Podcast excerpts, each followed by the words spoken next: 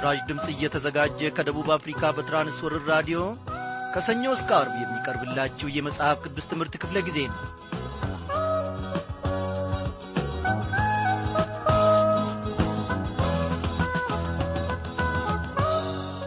በጌታ የተወደዳችሁ ክቡራን አድማጮች እንደምን አመሻችሁ? እግዚአብሔር አምላካችን የተመሰገነ ይሁን። ዛሬም ደግሞ ተከታታዩን የማቴዎስ ወንጌል መጽሐፍ ጥናታችንን ይዘን ቀርበናል። በሚኖረን ክፍለ ጊዜ እግዚአብሔር አምላካችን በእውነት በቃል ውስጥ ተገልጦ ድንቅ ነገሮችን እንደሚያስተምረን እናምናለን። እግዚአብሔር ምን ይሳነዋል? ድንቅ የሆነው መካሪ የሆነው የእስራኤል ታዳጊ ቅዱስ አምላክ እግዚአብሔር ለእኔና ለእናንተ የሚያስፈልገውን ስንቅ ዛሬ ደግሞ በመንፈስ ቅዱስ አስተማሪነት ይሰንቅልናል ያስተምረናልም። እግዚአብሔርን እንዲህ እያልን እያሞጋገስ ነው ወደ ትምህርታችን እናልፋለን። ምስጋና ይብዛል ክብር ምስጋና አሁንም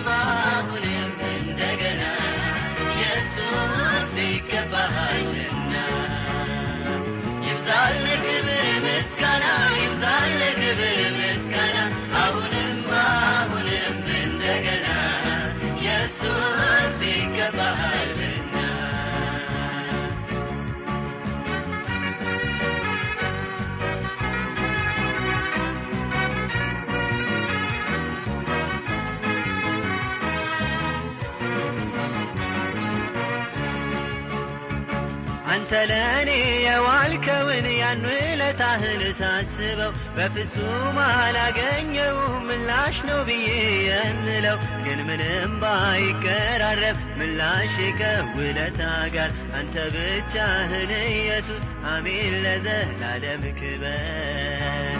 ይብዛል ክብር ምስጋና ይብዛል ክብር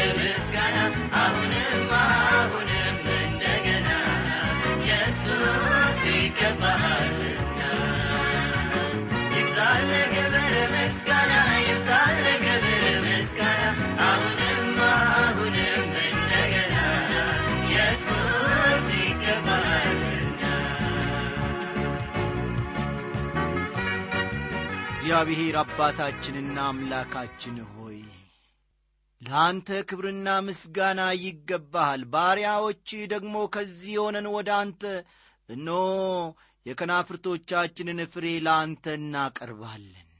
ከጸባዖት ሆነ ደግሞ እግዚአብሔር አምላካችን ሆይ ይህንን ምስጋናችንን እንደምትቀበል እናምናለን። እግዚአብሔር ሆይ በደለኞች እንኳን ብንሆን ኀጢአተኞችም ብንሆን ምስጋናችንን ትቀበል ዘንድ ቸል አትልም። ስለዚህ እግዚአብሔር ሆይ ዛሬ ብዙ ነገሮችን አድርገህልናል። በግራና በቀኝ ከፊትና ከኋላ ተጠነቀክልን። እግዚአብሔር ሆይ ሥራችንን እሠራህልን በሰላም ደግሞ ወደ ቤታችን እንድንመለስ ረድተህናል። በቃልህም ማድ ዙሪያ እንድንሰበሰብ ደግሞ ይህንን ዕድል ጌታዬ ሆይ ሰጥተህናልና እናመሰግንሃለን። በእውነት እናመሰግናለን እግዚአብሔር አምላካችን ሆይ። በዚህን ሰዓት ደግሞ በመካከላችን ተገለጥ በክብርህ ተመላለስ።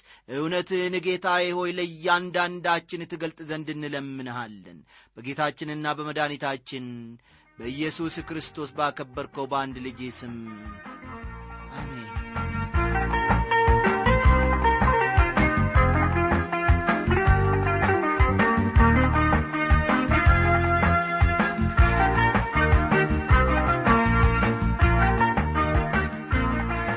አድማጮቼ ባለፈው ምሽት ክፍለ ጊዜ ጥናታችን የምዕራፍ አሥራ ሁለትን ትምህርት ጨርሰን የምዕራፍ አሥራ ሦስትን ትምህርት መጀመራችን የሚታወስ ነው። በዋና ሐሳብ ደረጃ የተመለከትነው ከመንግሥተ ሰማያት ምስጢራት ጌታ ኢየሱስ ክርስቶስ ምሳሌ አድርጎ የተናገረውን ስለ ዘሪው ምሳሌ ስንመለከት ነበረ።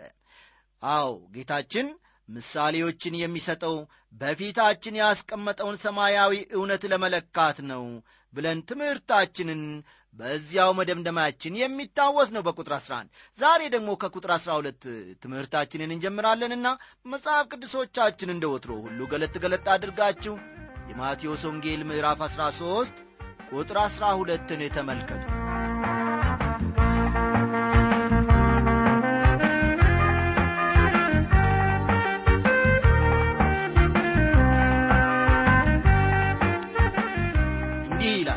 ላለው ይሰጠዋልና ይበዛለትማል። ከሌለው ግን ያው ያለው እንኳን ይወሰድበታል ይላል። አዎ በማቴዎስ 13 ቁጥር 19 ላይ ደግሞ የመንግሥቱን ቃል ሰምቶ በማያስተውል ሁሉ ክፉ ይመጣል በልቡ የተዘራውንም ይነጥቃል በመንገድ ዳር የተዘራው ይህ ነው ብሎ ይናገራል። ወፎቹ ክፉውን ነገር ይወክላሉ ዲያብሎስ በመንገድ ዳር የተዘራውን ዘር ይለቅማል ይህ እያንዳንዳችን ራሳችንን እንድንፈትን የሚያደርገን ነው። ይህን ስናስብ ወደ ራሳችን እንጂ ወደ ሌላ ሰው አንመልከት ወገኖቼ። በመንገድ ዳር ያለው አፈር የቤተ ክርስቲያን አባላት የሆኑትን ይመለከታል። ልብ በሉ በመንገድ ዳር ያለው አፈር የቤተ ክርስቲያን አባላት የሆኑትን ሰዎች ይመለከታል። የእግዚአብሔርን ቃል ሰምተዋል። ነገር ግን በእምነት አልተዋሃዳቸውም ለእንደዚህ ዐይነት ክርስቲያኖች የቤተ ክርስቲያን አባል መሆን የአንድ ክበብ አባል እንደ መሆን ነው። እውነቴን ነው የምላችሁ። የድራማ ወይም የቲያትር ቤት አባል እንደ መሆን ነው። ወይንም ደግሞ የእግር ኳስ ክበብ አባል እንደ መሆን ነው። ወይንም ደግሞ የመሰሉትና የመሳሰሉት ክበብ አባል እንደ መሆን ነው። እሁድ ይመጣል ቤተ ክርስቲያን ይኬዳል በቃ ሕይወት ኢየሱስ ክርስቶስን መምሰል ከናፈቃትና እነሆ ከጠማት ዓመታት ነግደዋል አልፈዋል ሁለተኛዎቹ በጭንጫ መሬት ተመስለዋል። ይህንን ደግሞ ከቁጥር 20 እስከ 21 ባለው ስፍራ መመልከት ትችላላችሁ። እነዚህ በቁጥር 20 እስከ 21 የተጠቀሱት ሰዎች ደግሞ ቀደም ብለን ካየናቸው ሰዎች ተቃራኒ ናቸው። ከላይ ከተገለጹት ሰዎች ቃሉን ለቅሞ የወሰደው ዲያብሎስ ነው። የእነዚህ ችግር ግን የሥጋ ነገር ነው። በማቀዝቀዣ ውስጥ ከመሆን ይልቅ በማሞቂያ ውስጥ ሆነው የጋሉ የሚያለክሱና በጣም በስሜት የተነኩ ናቸው። ስብሰባ በሚካሄድበት ጊዜ ግለትና ጉልበት አላቸው። ከስብሰባ በኋላ ግን ነዶ እንዳለቀ ሻማ ናቸው። እግዚአብሔር ከዚህ ክፉ አመል ይፈውሰን ወገኖቼ። በእግዚአብሔር ቤት ውስጥ የተለያዩ ዐይነት ሰዎች አሉ። እግዚአብሔር ግን ሁሉንም ያጠራል። ሦስተኛዎቹ ሰዎች ደግሞ በሸዋማ መሬት የተመሰሉ ናቸው። ልብ በሉ ሦስተኛዎቹ ሰሚዎች በእሾዋማ መሬት ተመስለዋል። ቁጥር ሁለትን ተመልከቱ። ዓለም በእነዚህ ሰዎች ውስጥ ያለውን የእግዚአብሔርን ቃል ይከባል። ዲያብሎስ በመንገድ ዳር ሥጋ በጭንጫ ዓለም ደግሞ በሾህ የተመሰሉትን ያጨናግፋል። የዓለም ሐሳብ አንዳንድ ጊዜ ድህነት ነው ሌላ ጊዜ ደግሞ በብልጽግና መታለል ነው። እነዚህ ሦስት የአፈር ዐይነቶች የሚወክሉት ሦስት ዐይነት አማኞችን አይደለም። ልብ በሉ። እነዚህ ሦስት ዐይነት የአፈር ዐይነቶች የሚወክሉት ሦስት ዐይነት አማኞችን አይደለም። እነዚህ ከነጭራሹ አማኞች አይደሉም። በእውነት በዚህ አባባሌ ትደነቁ ይሆናል። እውነቴን ነው የምላችሁ ቃሉን ብቻ ሰምተዋል እነዚህ ሰዎች። አልፎም ደግሞ አዎ ተቀብለናልም ብለው አረጋግጠዋል። በእርግጥ አምነን እንደሆን እስቲ በዚህች ምሽት ወገኖቼ ራሳችንን እንፈት ነው። ለእግዚአብሔር ምስጋና ይሁንና አንዳንዴ ዘር በመልካም መሬት ላይ ይወድቃል። የዚህንም ትርጉም ኢየሱስ ክርስቶስ በቁጥር 23 ላይ ገልጾታል። ቁጥር 23ም በኋላ በደንብ ተመልከቱ። ትንሽ እውነት የምናከሆነና በተጨማሪ ማወቅ ከፈለግን ጌታ ኢየሱስ ይጨምርልናል። ነገር ግን እውነትን ማወቅ ካልፈለግንና ልባችንን ከዘጋን ደግሞ ጌታ ኢየሱስ እውነትን እንዳናውቅ ያደርጋል። ለመስማት ለሚፈልግ ጌታ በሩን አይዘጋም። በምሳሌ ለምን እንደሚናገር ሲመልስ ይህንን ግልጽ ያደርገዋል ለመስማት የማይፈልጉ እንዳይረዱ ለማድረግ ነው። ጌታ ምሳሌዎቹን የወሰደው በዚያን ጊዜ በየዕለቱ ከሚታዩ ነገሮች ነው። በሚያውቋቸውና ሰዎቹ ከየዕለት ኑሯቸው በሚያዩቸው ነገሮች አማካይነት ታላቅ መንፈሳዊ እውነትን ሲያስተምራቸው እንመለከታለን። በዘሪው ምሳሌ የመንግሥተ ሰማይን ሁኔታ ማለትም ሕዝብን ስለ ስሙ በሚጠራበት በዚህ ዘመን እግዚአብሔር ምድርን የሚመራበትን ሁኔታ ያሳየናል። ዛሬ እግዚአብሔር ዕቅዱን በቤተ ክርስቲያን አማካይነት ተግባራዊ ያደርጋል። ስለሆነም ዛሬ የመንግሥተ ሰማይ ሁኔታ እግዚአብሔር ሕዝብን ክርስቶስን ወደ ማወቅ የደህንነት ዕውቀት የማድረስ ዕቅዱን ተግባራዊ በማድረጉ ተገልጧል። የእንክርዳዱን ምሳሌ በተመለከተ ቁጥር 24ን ልብ ማለት ይቻላል። እንዲህ ይላል ሌላ ምሳሌ ያቀረበላቸው እንዲህም አለ መንግሥተ ሰማያት በእርሻው መልካም ዘርን የዘራን ሰው ትመስላለች ይላል። ይህን ምሳሌ ከዘሪው ምሳሌ ቀጥሎ ይሰጣል። ከተዘራው ዘር አንድ አራተኛው ብቻ መልካም መሬት ላይ እንደወደቀ ነግሮናል። የቀረው ሦስት አራተኛው ሰሚዎቹ ምላሽ ስላልሰጡ ምንም አላፈራም። በሌላ አነጋገር አልዳኑም። የእግዚአብሔርን ቃል ከሰሙት ውስጥ አንድ አራተኛው ብቻ ነው ያደገው። አሁን ደግሞ የመንግሥተ ሰማይን ሌላ ገጽታ እናያለን። ይህም በእርሻው ላይ መልካም ዘር በዘራው ሰው ይመሰላል። ቁጥር አምስትን የተመልከቱ ሰዎቹ ሲተኙ ግን ጠላቱ መጣና በስንዴው መካከል እንክርዳድን ዘርቶ ሄደ ይላል የተኛው ማን እንደሆነ እናስተውል ወገኖቼ። ሰዎቹ ተኝተው ሳሉ ጠላት መጣ። ዘሪው ኢየሱስ እንደሆነ እርሱ ደግሞ እንደማይተኛ እንደማያንቀላፋ እናስታውስ። ሰይጣን ጠላት ነው። እንክርዳድን በስንዴው መካከል ይዘራል። እንክርዳዱ ደግሞ የሐሰት ትምህርት ነው። ቁጥር 26 ስንዴው በበቀለና ባፈራ ጊዜ እንክርዳዱ ደግሞ ያን ጊዜ ታየ ይላል እንክርዳድና ስንዴ በመጀመሪያ አብሮ ሲበቅሉ መለየት በጣም አስቸጋሪ ነው። ብዙ የሐሰት ትምህርቶች በመጀመሪያ መልካም ይመስላሉ። ከእውነት በምን እንደሚለዩ ለማወቅ ብዙ ጊዜ ይወስዳል። አሁን ደግሞ ዘሪው እንክርዳዱን የዘራው ማን እንደሆነ እንዳወቀ ከቁጥር 27 እስከ 30 ባለው ክፍል ውስጥ እንመለከታለን። ይህንን ክፍል በደንብ መረዳት በጣም አስፈላጊ ነው ወገኖቼ። ኢየሱስ እንክርዳዱን ለመንቀላት ሞክሩ ይላል ሁለቱም በአንድ ላይ ይብቀሉ ይላል። በመጨረሻም ስንዴውን ከእንክርዳድ ለይቶ ማወቅ ይቻላል ሲል ይናገራል። ዛሬ ዛሬ አካባቢያችንን ስንመለከት ዓለም ወደ ከፋም ወደ ተሻለም ሁኔታ እየሄደች ነው። ስንዴው እያደገ ስለሆነ ወደ ተሻለ ሁኔታ እየሄደች ነው።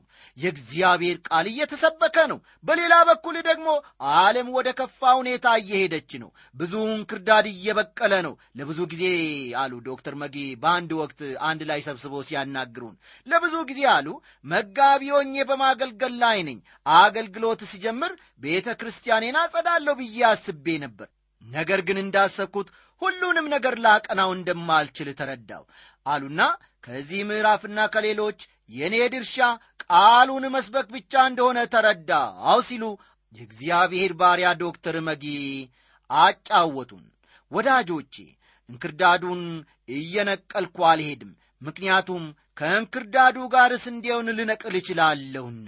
አሁን ግን ሥራዬ እንክርዳድ መንቀል ሳይሆን ስንዴ መዝራት እንደሆነ እኔ አበባ አውቄአለሁ የእግዚአብሔርን ቃል መዝራት ኃላፊነቴ ነው። የእናንተም ኃላፊነት ነው።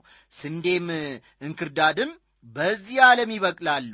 ኢየሱስ መጀመሪያ በመጣበት ዳግም በሚመለስበት ጊዜ ውስጥ ነው ያለ ነው የመንግሥተ ሰማይ ሁኔታ ይህንን ይመስላል። ይህ ግን የቤተ ክርስቲያን ምሳሌ አይደለም። ቤተ ክርስቲያንን እንደ ድርጅት ስንመለከታት ይህ ምሳሌ ሊሆነን ይችላል ትሉ ይሆናል።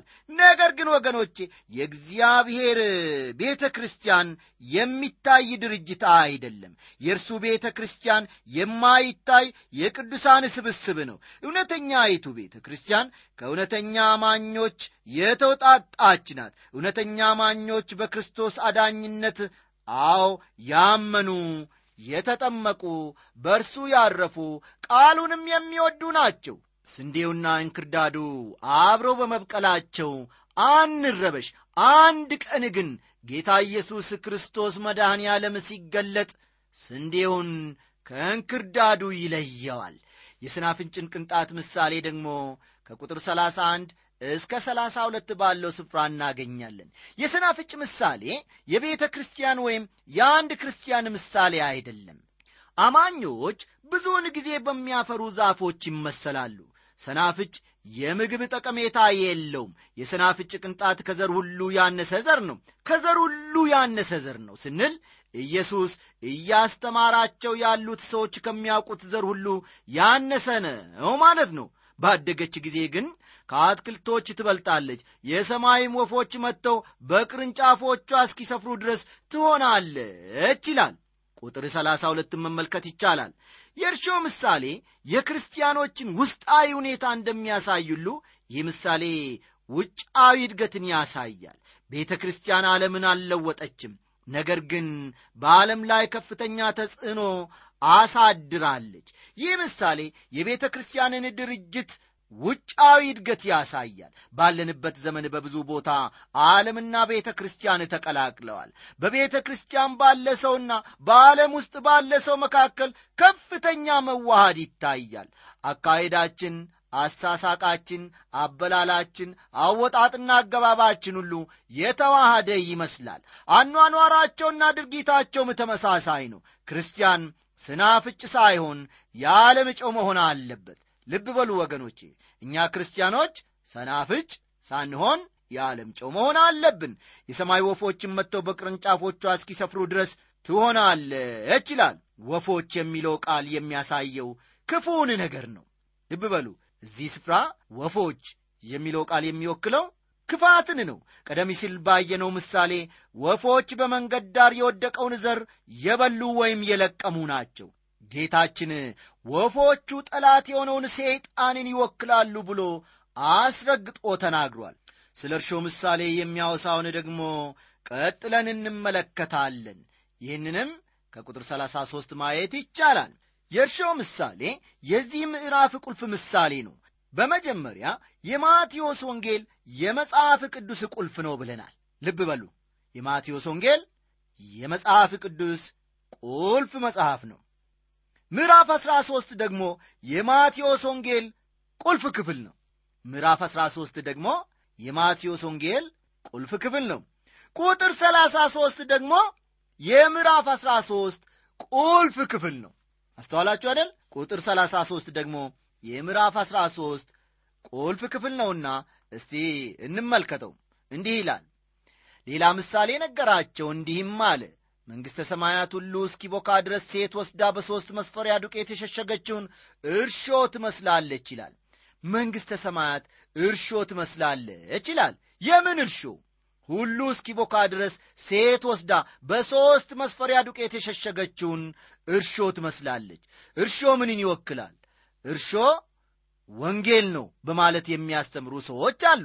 ተመልከቱ፣ እርሾ ወንጌልን ይወክላል ብሎ የሚያስተምሩ ሰባኪያን፣ ወንጌላውያን፣ አስተማሪዎች አሉ። ይህ ግን ስህተት ነው ወገኖቼ። በመጽሐፍ ቅዱስ ውስጥ በየትኛውም ቦታ እርሾ የጥሩ ነገር ምሳሌ ሆኖ አያውቅም። ሁልጊዜ እርሾ የክፉ ምሳሌ ሆኖ ይቀርባል።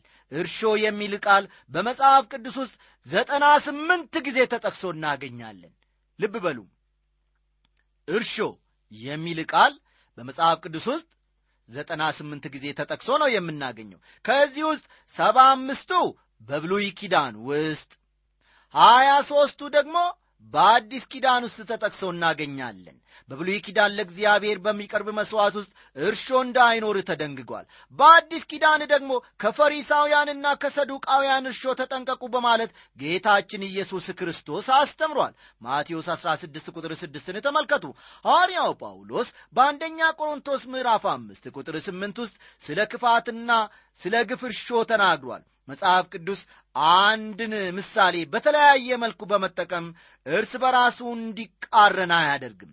እርሾ በማቴዎስ ምዕራፍ 13 መልካም ነገርን እንደማያሳይ እርግጠኛ መሆን እንችላለን። እርሾ ወንጌል አይደለም። ይህ ምሳሌ ክርስቶስ መንግሥቱን በሙላት ለመግለጥ ዳግም በሚመጣበትና በመጀመሪያው አመጣጡ መካከል ባለው ጊዜ ውስጥ በዚህ ምድር በእግዚአብሔር ቃል ላይ ሊሆን ስለሚችለው ሁኔታ ያስረዳል።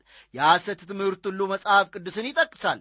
ዲያብሎስን እንኳን የሚያመልኩ ሰዎች መጽሐፍ ቅዱስን ይጠቅሳሉ። የሐሰት ትምህርቶች ሁሉ በእግዚአብሔር ቃል ውስጥ እርሾ ይከታሉ። ይህ ምሳሌ የስህተት ትምህርት ወደ ቤተ ክርስቲያን በመምጣት በመጨረሻ ወደ ክህደት ሊያመራ እንደሚችል ያሳየናል። መንግሥተ ሰማያዊ ሁሉ እስኪቦካ ድረስ ሴት ወስዳ በሦስት መስፈሪያ ዱቄት የሸሸገችውን እርሾ ትመስላለች ይላል። ኢየሱስ ክርስቶስ ራሱ የሰው ልጅ በመጣ ጊዜ በምድር ላይ እምነትን ያገኝ ይሆንን ሲል ተናግሯል። ሉቃስ 18 ቁጥር 8ን ተመልከቱ። ይህም ማለት በዳግም ምጽአቴ ጊዜ ፍጹም ክህደት ይሆናል ማለቱ ነው። ሐዋርያው ጳውሎስም ለጢሞቴዎስ ሲጽፍ የእውነትን ቃል የማይቀበሉበት ጊዜ እንደሚመጣ አስጠንቅቋል። ሁለተኛ ጢሞቴዎስ ምዕራፍ አራት ቁጥር ሦስትን ተመልከቱ። በሎዶቅያ ቤተ ክርስቲያን ሙሉ ክህደት ታይቷል። ራእይ ምዕራፍ 3 ከቁጥር 14 እስከ 19 ያለውን በኋላ ተመልከቱ። ኢየሱስም ለሕዝቡ ይህን ሁሉ በምሳሌ ተናገረ። በነቢዩም በምሳሌ አፌን እከፍታለሁ ዓለም ከተፈጠረ ጀምሮ የተሰወረውን እናገራለሁ የተባለው ይፈጸም ዘንድ ያለ ምሳሌ አልተናገራቸውም ይላል። ከቁጥር 34 እስከ 35 ያለውን ልብ ይሏል። ዓለም ከተፈጠረ ጀምሮ የተሰወረውን እናገራለሁ ይላል። በምሳሌ እየተናገረ ነው ያለው። በዚህ ዐይነት በብሉይ ኪዳን አልተገለጸም ነበረ ቁጥር 36ንም እንዲሁ ተመልከቱ። በዚህ ክፍል ኢየሱስ ሕዝቡን ላካቸውና ደቀ መዛሙርቱን ወደ እርሱ ሰብስቦ ይህንንም ያደረገው የእንክርዳዱን ምሳሌ ሊያብራራላቸው እንደሆነ ይገልጻል። እርሱም መልሶ እንዲህ አላቸው መልካም ዘር የዘራው የሰው ልጅ ነው እርሻውም ዓለም ነው መልካሙም ዘር የመንግሥት ልጆች ናቸው። የዘራውም ጠላት ዲያብሎስ ነው መከሩም የዓለም መጨረሻ ነው አጫጆችም መላእክት ናቸው። እንግዲህ እንክርዳድ ተለቅሞ በሳት እንደሚቃጠል በዓለም መጨረሻ እንዲሁ ይሆናል ሲል ይናገራል። ከቁጥር 37 እስከ 40 ያለውን ልብ ይሏል። ይህ በትክክል በዚህ ዘመን እየሆነ ያለ ነገር ነው። ይህም ጌታ እንዳለው በትክክል እየተፈጸመ ነው። ቁጥር 41 የሰው ልጅ መላእክቱን ይልካል። ከመንግሥቱም እንቅፋትን ሁሉ አመፃንም የሚያደርጉትን ይለቅማሉ ይላል። በሚመጣው የክርስቶስ መንግሥት ክፋት ይወገዳል። ቁጥር 42ና 43ን ይመለከቷል። ወደ ቶን እሳትም ይጥሏቸዋል። በዚያ ልቅሶና ጥርስ ማፋጨት ይሆናል። በዚያን ጊዜ ጻድቃን በአባታቸው መንግሥት እንደ ፀሐይ ያበራሉ። የሚሰማ ጆሮ ያለው ይስማ ይላል። እነዚህ ጠንከር ያሉ ቃላት የተነገሩት በጌታችን በኢየሱስ ክርስቶስ ነው። የቀሩት ሦስት ምሳሌዎች የመንግሥተ ሰማይን የተለያዩ ገጽታዎችን ያሳያሉ በእርሻ ውስጥ የተሰወረ መዝገብ ምሳሌን ደግሞ ከቁጥር 44 መመልከት ይቻላል። ደግሞ መንግሥተ ሰማያት በእርሻ ውስጥ የተሰወረውን መዝገብ ትመስላለች። ሰውም አግኝቶ ሰወረው። ከደስታውም የተነሣ ሄዶ ያለውን ሁሉ ሸጠና ያን እርሻ ገዛ ይላል። መዝገቡ እስራኤል ነው። እርሻው ዓለም ነው። ሰውየው እስራኤልን ሊያድን ራሱን የሰጠው የሰው ልጅ ነው። ይህ ኀጢአተኛ የሆነ ሰው ወንጌልን ሲገዛ የሚያሳይ አይደለም። ምክንያቱም ወንጌል በዓለም ውስጥ አልተደበቀም። እስራኤል ግን ዛሬም በዓለም ውስጥ ተቀብራለች። አይሁድ በዓለም ሁሉ ተበትነዋል። እግዚአብሔር ግን የእስራኤልን ነገር አላበቃም። ሐዋርያው ጳውሎስ እንግዲህ እግዚአብሔር ሕዝቡን ጠላቸውን እላለሁ። አይደለም እኔ ደግሞ እስራኤላዊና ከአብርሃም ዘር ከቢንያምም ወገን ነኝና እግዚአብሔር አስቀድሞ ያወቃቸውን ሕዝብ አልጣላቸውም ይላል። ሮሜ ምዕራፍ 11 ቁጥር አንድና ሁለትን ተመልከቱ። ጳውሎስ እግዚአብሔር ለእስራኤል ያለውን ዕቅድ አላበቃም ይላል። ከመጨረሻዎቹ ነቢያት አንዱ የሆነው ዘካርያስ ለእስራኤል አንድ ቀን እንደሚመጣ ተናግሯል። ዘካርያስ ምዕራፍ 12 ቁጥር 10ን በኋላ ተመልከቱ። ዘካርያስ ምዕራፍ 12 ቁጥር 10 ነቢዩ ኤርምያስ በተለያዩ ስፍራዎች ስለ እስራኤል መሰብሰብ ይኸውም እግዚአብሔር ወደ ምድራቸው እንደሚመልሳቸው ተናግሯል። ይህ ጊዜ ግን ገና ወደፊት ነው። እግዚአብሔር ሲሰበስባቸው ከግብፅ የወጡበትንና ለብዙ ዘመናት የሚያከብሩትን ተአምር የሚያስረሳ ታላቅ ተአምር በማድረግ ነው። ይህ ምሳሌ እግዚአብሔር ለእስራኤል ያለውን ዕቅድ እንዳላበቃ ያሳያል። እስራኤል በዓለም የተደበቀ መዝገብ ነው። ክርስቶስ ደግሞ አግኝቶ ሰወረው ከደስታውም የተነሳ ሄደ ያለውን ሁሉ ሸጠና ያን እርሻ ገዛ። እነርሱንም ለማዳን ሕይወቱን ሰጠ። የእኛን ደህንነት በደሙ እንዳስገኘ ሁሉ እነርሱንም በደሙ ገዛ። ዘካርያስ ክርስቶስ ወደ ምድር በሚመለስበት ጊዜ ስለሚሆነው መንጻት ኖ በምዕራፍ 11 ቁጥር 1 ይናገራል። ዘካርያስ ምዕራፍ 13 ቁጥር አንድን በኋላ ተመልከቱ። ከዚህ በመቀጠል ደግሞ የመልካም ዕንቁ ምሳሌ የሆነውን ከቁጥር 45 እስከ 46 ባለው ክፍል እንመለከታለን ደግሞ መንግሥተ ሰማያት መልካምን ዕንቁ የሚሻ ነጋዴን ትመስላለች። ዋጋዋም እጅግ የበዛ አንዲት ዕንቁ ባገኘ ጊዜ ሄዶ ያለውን ሁሉ ሸጠና ገዛት ይላል። ይህንን ምሳሌ ብዙውን ጊዜ ሰዎች ነጋዴው ኃጢአተኛው ሰው ሲሆን ዕንቁም ክርስቶስ ነው በማለት ያብራራሉ ያስተምራሉ። ኀጢአተኛው ክርስቶስን ያገኝ ዘንድ ያለውን ሁሉ ሸጠ። ይህ ግን ትክክል አይደለም። ማን ነው ዕንቁ የሚፈልገው? ኀጢአተኞች ደህንነትን ይፈልጋሉን? መጽሐፍ ቅዱስ ይህንን አያስተምርም። ነጋዴው ኀጢአተኛን ሰው ሊወክል አይችልም። ምክንያቱም ኀጢአተኛ ሰው ክርስቶስን ካለመፈለጉም ሌላ እንዴት ሊገዛው ይችላል? ነጋዴው ሰውዬ ያለውን ሁሉ ሸጠ። በሞት ውስጥ በመተላለፍና በኀጢአት ዕዳ ውስጥ ያለ ኀጢአተኛ ምን ሊሸጥ ይችላል? ከዚህም በላይ መጽሐፍ ቅዱስ በግልጽ እንደሚያስቀምጠው ደህንነትም ሆነ ክርስቶስ አይሸጡም። ደህንነት ስጦታ ነው ወገኖቼ። ቁጥር 16 መመልከት ይቻላል። በሮሜ 6 ቁጥር 23 ደግሞ የእግዚአብሔር የጸጋ ስጦታ ግን በክርስቶስ ኢየሱስ በጌታችን የዘላለም ሕይወት ነው ይላል። የዚህ ምሳሌ ትክክለኛው ፍቺ ግን ነጋዴው ክርስቶስ እንደሆነ ያሳያል። ሰማያዊ ቤቱን በመተው ከፍተኛ ዋጋ ያለውን ዕንቁ ማለትም እኛን ለማግኘት ጌታችን ኢየሱስ ክርስቶስ ወደ ምድር መጣ። የጠፋ ኀጢአተኛን አገኘ ማለትም የጠፉትን ሰዎች ወይም ኀጢአተኞችን አገኘ። ደሙን በማፍሰስ ለእነርሱ ሞተ። እኛን ለመዋጀትና ለመግዛት ያለውን ሁሉ ሸጠ። ጳውሎስ በሁለተኛ ቆሮንቶስ ምዕራፍ 8 ቁጥር 9 በሁለተኛ ቆሮንቶስ ምዕራፍ 8 ቁጥር 9 ለቆሮንቶስ ሰዎች የነገራቸውን በኋላ ተመልከቱ። በዚህ ምሳሌ ውስጥ ዕንቁ ቤተ ክርስቲያንን ያሳያል። ክርስቶስ የእርሱን ጽድቅ በእኛ ላይ አኖረ። እኛ ፍጥረቱ ነንና በክርስቶስ ኢየሱስ ተፈጠርን። ኤፌሶን ምዕራፍ ሁለት ቁጥር አስርን መመልከት ይቻላል። ኢየሱስ ቤተ ክርስቲያንን ያገኝ ዘንድ ያለውን ሁሉ ሸጠ። አንደኛ ዮሐንስ ምዕራፍ ሦስት ቁጥር ሁለትን በኋላ ተመልከቱ።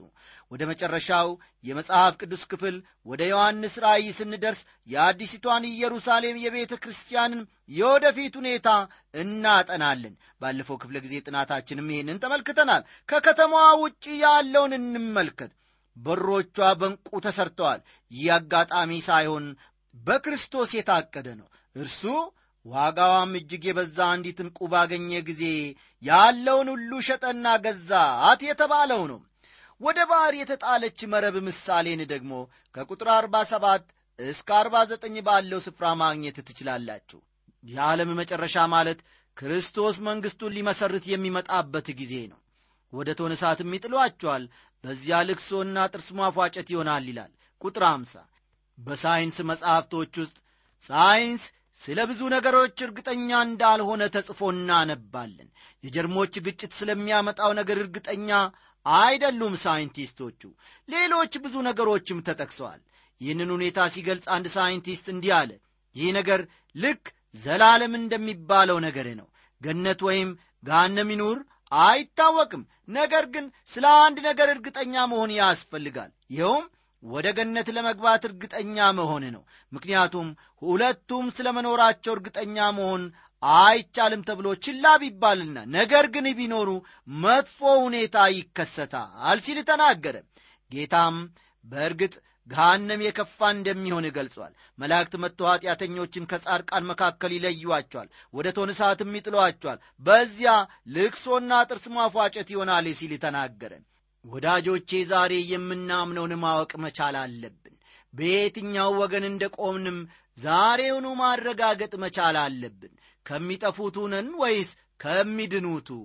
እግዚአብሔር ልጁን ጌታ ኢየሱስ ክርስቶስን ወደዚህች ምድር ልኮ እኔና እናንተ እንድንድን እነሆ እስከ መስቀል ሞት ድረስ እንኳን አድርሷል። ስለዚህ ይህንን ስጦታ ቸል ብንለው፣ ይህንን ስጦታ ዝም ብለን ብናልፈው መጨረሻችን እየከፋ ይሆናል።